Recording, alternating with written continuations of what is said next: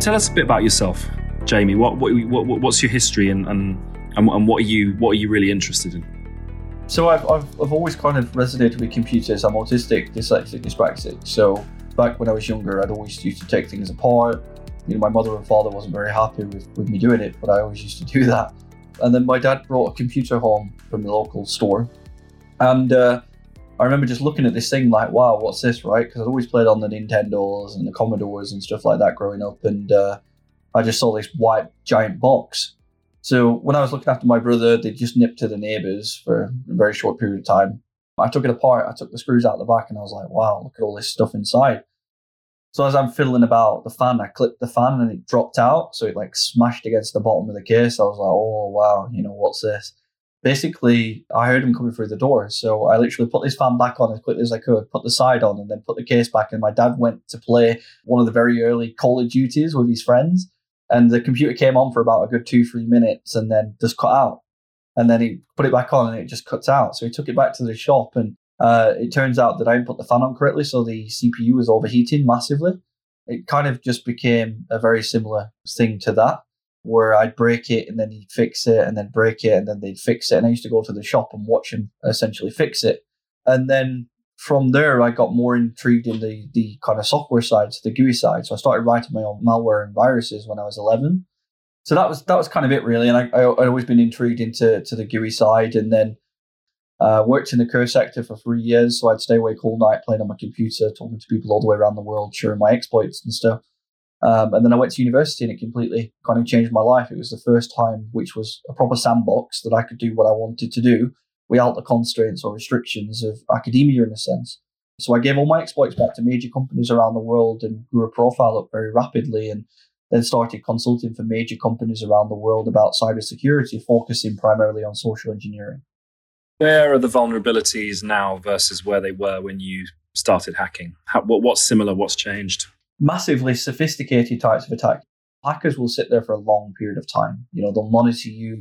Um, they'll sit there and because data is far more valuable than currency, they won't change anything. They won't modify anything. They'll just wait and wait, and then they'll sell the keys to your kingdom to somebody else that will then run an exploit or deploy some ransomware, and then you know extort you in a sense into paying a fee. And that's where we're at today. Is it's not a five minute attack anymore. It's three months. It's six months. It's twelve months in certain cases gaming is clearly much more vulnerable than it used to be. Gaming used to be a cartridge you put in a box. There aren't many loopholes in that. Now gaming is hugely social. It's hugely, you know, vulnerable in some ways. How how how vulnerable is the gaming world, and in in, in what ways? So if you kind of go back to that concept where you know you used to put a cartridge in a box, right? You did, and you play your game. But then someone found out that Zelda, the cartridge in a box, you could chip a console because there was a certain developer save point inside that particular game that was manufactured that allowed you to exploit um, the software on the actual early PlayStations, for instance, or the early kind of games that you play with.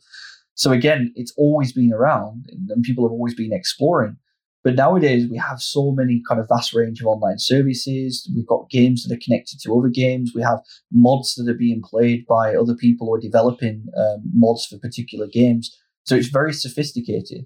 But even some of the attacks are, again, are crimes of, of a sense of tricking individuals, right? So befriending somebody, building up kind of quid pro quo, and then, you know, exploiting them inside of a game. So taking ownership of their digital items or assets. So nothing technically complicated. It's actually the old the old tricks of the spies in the Cold War. It's befriend and earn the trust in quite a simple way. Yeah, so you sign up. Let's say you, um, a lot of gamers now they want to buy digital currency, right? They can't be involved playing for a year to get to that state. So they'll go on a third party website, like online just by Google, to buy currency for their particular game, right? Once they've done that, they have to sign up for an account. So they're sharing all their information while they're buying this digital currency. Yeah, that's not supported, that's against the terms and conditions for the game developers, but yet they're still doing it.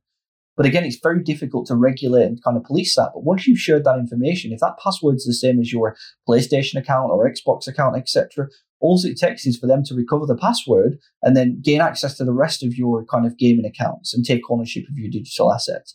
So it's always down to the human error in effect. You know, you're the one that signs up to it. You didn't configure your settings correctly. And that's the scary part to it. It's not technical, it's just knowing what to say and how to say it. So some early advice on that is clearly to be careful and, and private about what you give out in these gaming environments. Yeah, exactly. You know, if you want, it's similar to journalists, right? Whatever you say is on record. It doesn't matter if you say it's off the record. It's not. Inside of a game, anything that you say is stored in a log. It's stored in a database. Somebody's seen that at some point. If you're an online streamer that's streaming games, you might accidentally press a button to tab to your computer so they can see your emails, for instance, you know, while you're streaming. Again, that can be clipped, reshared, and redistributed online. But over a course of a large period of time, you can build up a massive profile about that person because they might say, oh, my cat's name is Frank or whatever, or my dog's name is whatever, you know. And all these clips that are published online or that you've shared with people, you know, in your voice chats can then be compiled to find weaknesses and ways to exploit you. Some of the best things to do is to set up MFA, you know, inside your environments. Make sure that you're secure. When you sign up to a new game, make sure that's the first thing that you do. You know, we wash our hands all day, you know, in a sense. You know, we brush our teeth in the morning, we have a shower, we have this hygiene that we kind of adapted as we've grown up. We need to adapt this cyber hygiene, you know, especially in our gaming environments, our corporate environments, to become second nature. The metaverse, something we're hearing more and more about. More people are using it. TalkTalk research showed that 5,000 Oculus headsets, um, which are kind of virtual reality metaverse, you know, tools, were sold uh, on Christmas Day or gifted on or plugged in on Christmas Day. Tell us a little bit about the metaverse, what it is, and, and, and what we should be wary of. Yeah, so the metaverse is think of it like a doctor. You have a dermatologist, a neurologist. There are so many variations of the word doctor, similar to cybersecurity, the hardware guys, the software guys, etc. With the metaverse, it's all the connective things we in VR. So it's not just one particular thing, it's numerous games, different ways to kind of share different social experiences. But that metaverse has been around since the early noughties, if not earlier, because like Second Life is a prime example. That was a very early construct where you could buy an island for your corporate retreat and you could spend on the island in a virtual environment with your employees, learning new things, skills, and tasks. Nowadays, you can buy a, an headset for less than £300, right? And you can then go inside this virtual environment and talk and share with other friends. So it's a concept that's been there for a while. But over the next six to 10 years is where we're going to really utilize it, you know, where it's become, going to become, you know, quite prominent in our environment growing up. How should we be careful in a virtual world? I guess because the, the better the experiences, the more realistic the, the experience is, perhaps the more we can get comfortable and perhaps the more we can get duped. Is that fair?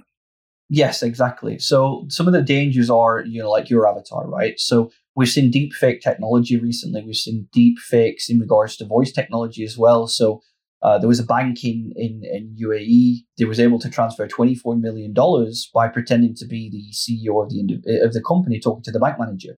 And they synthesized his voice. The bank manager thought that he was talking to the right person inside the company to make the transfer. Now, there was around about 17 individuals involved in this type of attack. But what's 17 people to $24 million, you know, and six months to 12 months of your time? And again, this is what hackers will do. They're becoming very sophisticated. So inside the metaverse, you have your avatar. That is yours. You know, the way that you speak, the way that you talk, and the way that you clothe your avatar is who you are. That's who you want to be. So having these kind of uh, different security measures to ensure that you're not able to be cloned, not able to be reproduced, um, even buying stuff inside these virtual worlds, you know, make sure that we're using like disposable uh, visas or debit cards. The majority of banks now support a disposable card. You can sign up to that and then just throw it away when you've finished with it, right? So you're not sharing stuff that can be reused or reutilized. Stuff with like your first name, your last name, your email address, and your password. Don't use the same password that you use for everything. Create a new password. Use a password manager. How easy are password managers? I hear them referred to. I don't necessarily know that people use them the whole time. It seems to be a, a really a gold standard, you know, safety piece of safety advice. How do they work? Yeah, so all it is is a piece of software um, from a reputable organization. There's many organizations out there. You can do your research yourself, but you can store all your passwords and generate new passwords inside that manager. So you have one password that you essentially remember, right? So it's like your master password to access your vault. Now, don't do something like my daughter's name is X. You know, create it a large complex sentence. So I went to the shops today. So obviously utilizing zeros and uh, swapping out ats for at symbols, stuff like that. Something that's unique to you. majority of people get compromised because the password that they're using has been reused by many people before. So once it's been decrypted, then they know what your password is because the string's already been decrypted previously. But something like a large complex sentence is very less likely to be uh, decoded or decrypted. So inside that password manager, you can store all your passwords in there. You can generate new passwords that are complex. You don't have to remember them all. They're inside your password manager and they work with your mobile phones, your tablets, your laptops, your desktop environments. They sync across. So you can use that pretty much on any device when you want to recover a password. You can even store financial information inside there because it's encrypted and, and you know no one else can access that. And it's you know it's definitely recommended for you guys to adopt. One thing that gamers do is, and I've done this myself, you you do huge long sessions. You know, so even something simple like Championship Manager, you want to go through about seven or eight seasons, and you find yourself there 15 hours later long sessions, I can imagine when you get tired, your guard goes down. Is that an issue as well? So think about it when you've got a binge for, for like Netflix, Amazon, etc. You know, you're watching online. You find a series, and then all of a sudden the weekend's gone, and you've slept maybe four hours. Right?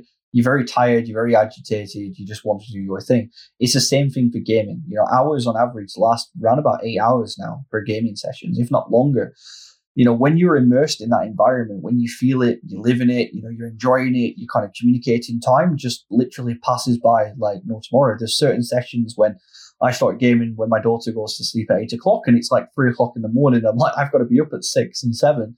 But it doesn't seem like that. It seems like a few hours maximum. But during that time, you know, I'm very tired, I'm potentially disorientated.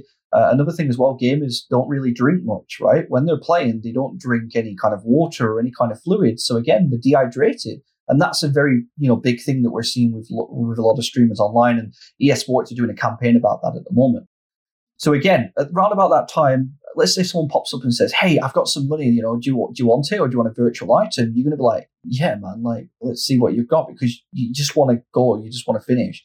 So you could click on a link and then sign up with some details that you've shared on that to then allow for your accounts to be compromised or recovered.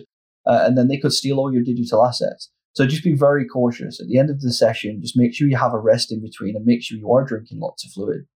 What would it be if you, people remember one thing from this podcast? I think the one thing to do is, is whatever you share is always there, right? Someone's going to be recording, someone's going to be streaming.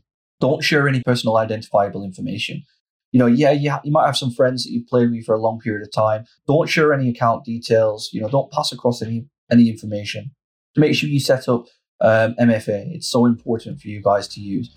Whether that's if you're playing Warcraft and you've got the Activision kind of app, or whether you're playing a different game, you can probably sign up with Google Authenticator. Just make sure you have some method of MFA. That's all for today. If you like the podcast, please subscribe in your podcast app. And if you have time, give us a review. If you have a suggestion or question, get in touch on Twitter at TalkTalk Group.